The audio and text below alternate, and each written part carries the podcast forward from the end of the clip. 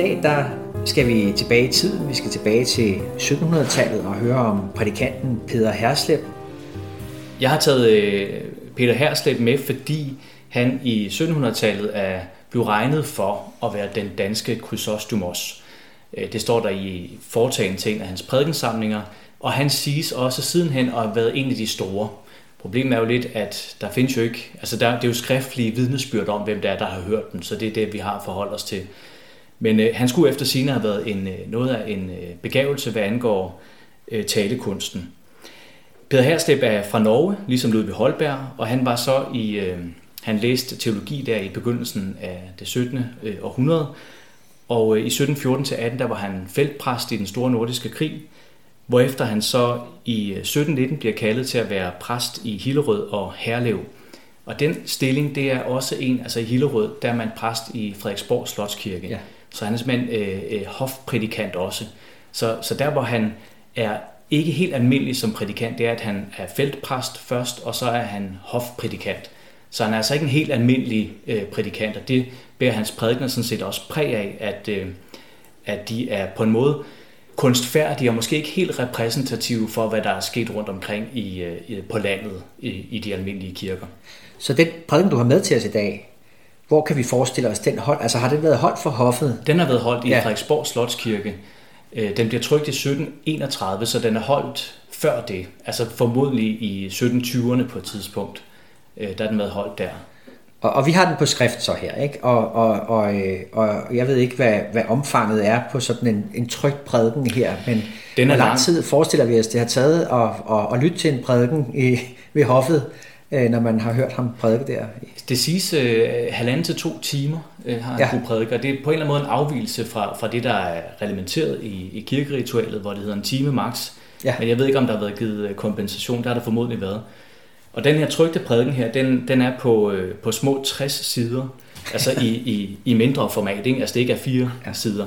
Så den er, den er vanvittigt lang, og øh, det er også vigtigt at sige, at, at øh, det, er ikke en, det er ikke en postil, så det er ikke kirkeårsteksterne, han skriver efter. Det er mere en samling af tematiske prædikner, øh, og, og en samling, der senere bliver trykt, indeholder 19 i alt af de her kæmpe øh, lange prædikner. Og øh, hver prædiken har sådan set en indbygget prædikenvejledning i sig og, og koncepter til mange andre prædikner. Så, så en prædiken er på en eller anden måde stof nok til, til at kunne dække flere søndage, om man vil. Og det tror okay. jeg på en eller anden måde, der har været en intention i også. Hvordan har den været prædikenvejledning? Hvordan indbygger man det i en prædiken?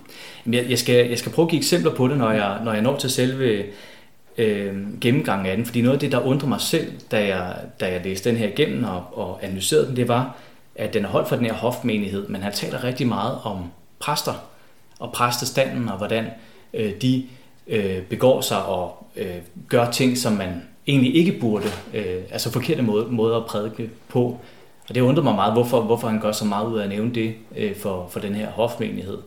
Fordi det havde måske været hørt mere hjemme på øh, blandt teologistuderende. Men, men det kunne måske godt være en del af tiden, den her pietistiske tid, hvor, hvor det virkelig bliver taget alvorligt med det almindelige præstedømme, at, øh, at det er også noget, der forpligter øh, alle folk på at egentlig være også prædikanter for hinanden. Kan, kan du prøve lige sådan, inden vi kaster os ned i selve prædiken, og lige sætte et par ord på Peter Hersleb som prædikant? Noget af det, der, der siges om ham igen, det er, at han uh, talte uden manuskript. uh, og så har det været en kæmpe præstation både at, at holde, men sådan set også uh, at, at memorere, og lære sig at memorere det her kæmpe uh, manuskript uh, uh, udenad i et eller andet format. Og uh, hvordan han har gjort det, det, det aner jeg simpelthen ikke, men, men at det er lykkedes for ham, det, det er så det, nogle af de her øh, andre samtidige kilder beretter om, og, og så også de her trygte prædikner. Øh, altså der kunne godt være en efterredigering på dem, men, men øh, de, de viser en eller anden form for, altså en, en struktur, som, jeg ved ikke, jeg, jeg tør ikke sige, om den er nem at lære udenad, men der er i hvert fald en klar struktur i det. Er det så, øh, fordi han skal undervise? Er det fordi han skal underholde? Er det fordi han skal formane? Jeg tror faktisk, han gør alle tre ting. Øh, og øhm, øh, en af de måder, han gør det på, man kan sige, en af, en af tingene, der gør, at den her prædiken er så lang, det er, at der er en øh, der er sådan indbygget øh, skolelærdom i det. En eller anden bibellektion også. Ikke? Så, så du har ligesom sådan en søndags, søndagsskole på, øh, på speed øh, i den her, indbygget den her prædiken. Men vi er også i en tid, hvor øh, sådan en prædiken, eller den slags prædiken, den passede øh, godt ind i gudstjenesten. Jeg går ud fra, at det var en gudstjeneste uden altergang og den slags ting. Altså det var prædiken, som var kulminationen på gudstjenesten, så man har god tid, når man satte sig i en sang, måske lige en salme, øh, bad en bøn, og så gik man i gang med den her lange prædiken. Den har haft en, en, prædiken har haft en helt anden placering, øh, end, end den vi kender til i dag, og det har selvfølgelig gjort det muligt for ham at kunne stå og tale så længe om det. Øh, men hvis vi nu ser nærmere på den her prædiken her, som hedder Den kraft, der er i Guds ord, holdet over øh, prædikenteksten til 5. søndag efter Trinitatis, Peter, Peders fiskefangst, så inddeler han den i to dele. Første del, som er en indledning, og så anden del, som er en, selv en tekstgennemgang, og så slutter den af med en, med en, øh, en kort eller tre siders lang prædiken, eller bøn til sidst. Så der, der er den her trebenede struktur. Indledningen er bemærkelsesværdig nok en lang, lang, lang digression øh, i forhold til den prædikentekst, han er forpligtet på at udlægge. Og øh, det er ganske bevidst, fordi det er en del af den her pietistiske måde at prædike på, hvor man egentlig er lidt øh, irriteret over og gerne vil kritisere, at der ligger faste tekster, man er forpligtet på. Så det handler om på en eller anden måde på kunstfærdige måder at komme udenom det ved at have lange, lange øh, indledninger, hvor man nærmest holder en, en form for øh, prædiken over et eller andet helt andet, som man så kæder sammen med, med, med evangelieteksten i anden del. Og det gør han faktisk meget, øh, meget fint her. Og han starter med at spørge, hvordan kan det være, at der er en kraft i Guds ord, når det ikke er alle, der oplever den? Altså, hvordan kan Guds ord være sandt og, og, og, og godt og smukt og skønt, når ikke alle har den erfaring af det? Mm-hmm. Og der, der er han sådan set ret moderne i, sit, øh, i ja. sin uh, måde at spørge ja. på, fordi og han siger, hvordan kan det være, at nogle dyr har en tilbøjelighed til at godt at kunne lide det, hvor andre dyr overhovedet ikke kan lide det?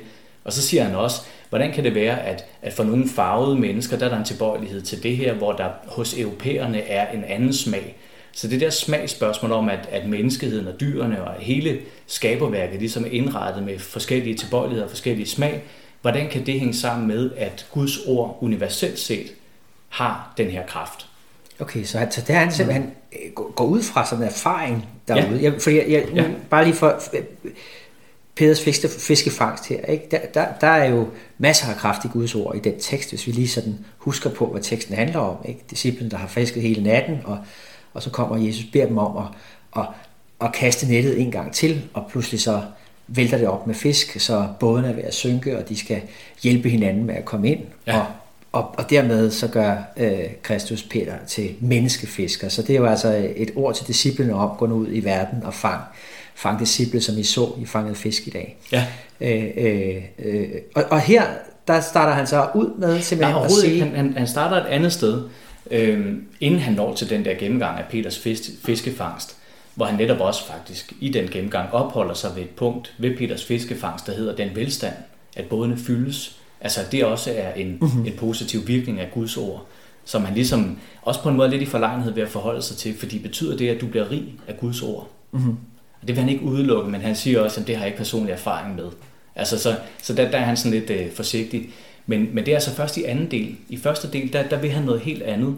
Og øh, det, der så er kunsten, det er at mhm. forbinde de ja, her to punkter. Okay. Og det gør han faktisk meget fint, fordi i første del, der er det ikke øh, der er det Paulus, han taler om. Og så i anden del er det Peter. Øh, og øh, det han vil med Paulus, det er sådan set at tage det der, det der spørgsmål op om, hvordan kan det være, at, at Guds ord har en kraft. Og, når, og, og med det mm. postulat, så må det jo gælde til alle tider, til alle mennesker. Men nogen har ikke den erfaring. Der er nogen for hvem Guds ord ikke har den kraft. De er ligeglade med det. Og så er det, han vender tilbage. Øhm, altså Peter Herslev, så siger han så, det problem havde Paulus også, da han prædikede. Og han stod altså over for, for jøder og for grækere og skulle forsvare, mm. at Guds ord har den her universelle kraft. Og så bruger han det som et eksempel på, på prædikanter i dag. Der kommer de her prædikanter ind i dag, at de har nogle har også en forlegenhed ved Guds ord, ved at skulle prædike Guds ord, og ved at skulle sige, at Guds ord har den her kraft. Og så er det, han siger, I har det ikke stemt. Paulus havde det faktisk hårdt, fordi han stod over for grækere og jøder og skulle forsvare det her. Men når han nu kan forsvare det, hvorfor så ikke stille sig på hans hold? Så der, der bliver Paulus en, en, en figur, der ligesom følger det der tema med kraften i, i, øh, i Guds ord.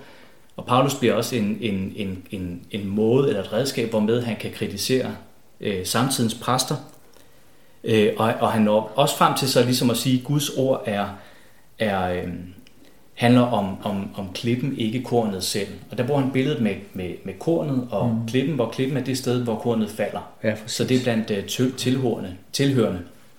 Kornet selv har ikke, det har kraft nok. Så det er, ikke, det, er ikke der, det er ikke det, der er problemet. Problemet er, er subjektiviteten af mennesket. Dem, der hører det. Ja, præcis. Men det lyder som om, at øh, temaet øh, også bliver et slags øh, metatema om, hvad øh, Guds ord egentlig er for en størrelse, ligesom i udgangspunktet. Fordi når vi kommer ind i 1700-tallet her i smagens øh, århundrede, øh, så vil man jo sige, øh, ligesom i kunsten, at, øh, at ting kan være en smagssag. Men, men øh, altså det, det er faktisk en smagssag, Guds ord. Det er det sjove ved det, fordi der er mange ting, der er en smagssag. Det kan så være subjektivt op til den enkelte, medgiver Peter Herslip. Guds ord er også en smagssag, og dem, der så har smagt af det, siger, at det er det bedste, de nogensinde har smagt. Så, så, så det, er en, det er en bedre smag for dem, der har, har smag for det, kan man sige. Men det er stadig en smagssag. Og der er et eller andet interessant i det, fordi det fastholder rent, hvad skal vi sige, tænkemæssigt, den her åbenhed over for, at du kan afvise det.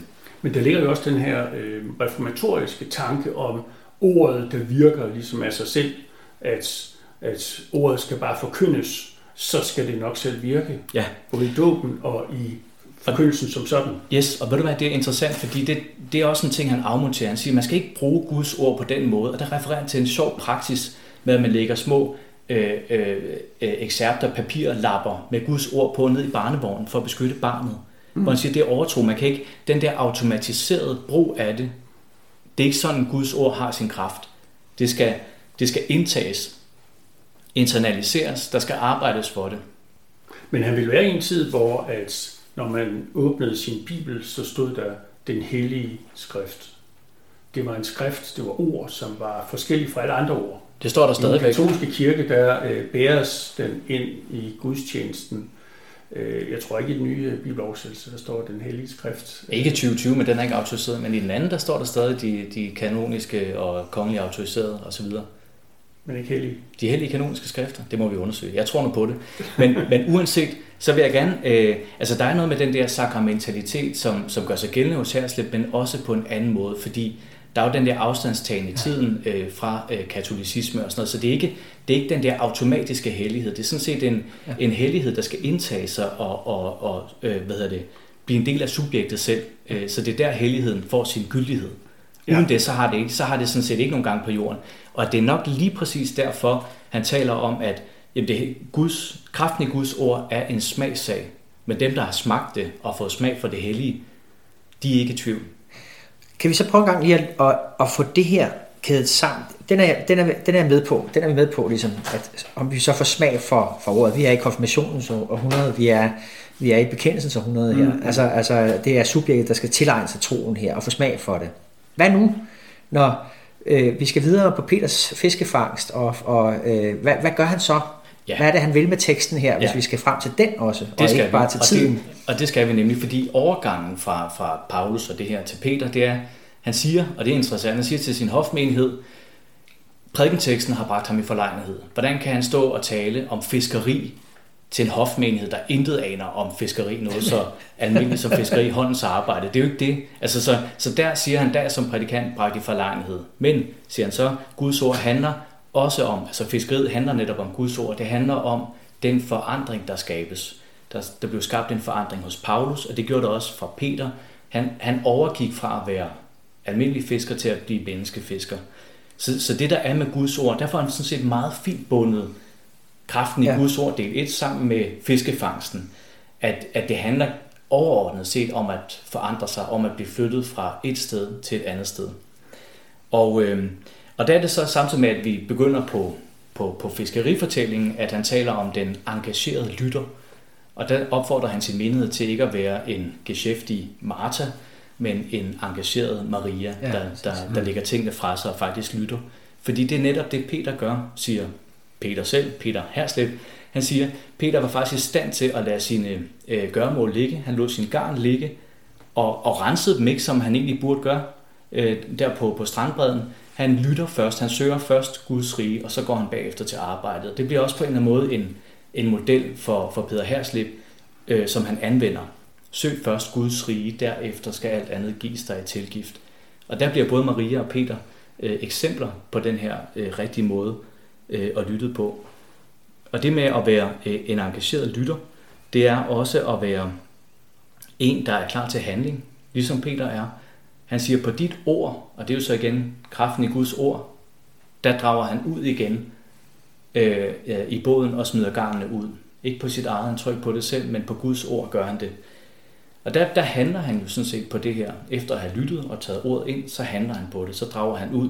Og så er der sådan en meget fin beskrivelse hos... Okay, så der er sådan en gang i tilegnelsen af ja. det her ord her igennem prædiken, hvor vi ligesom langsomt først skal man høre ordet, tage det til sig, og så ud og handle på det ord, som ja. ikke er mit eget, men ja.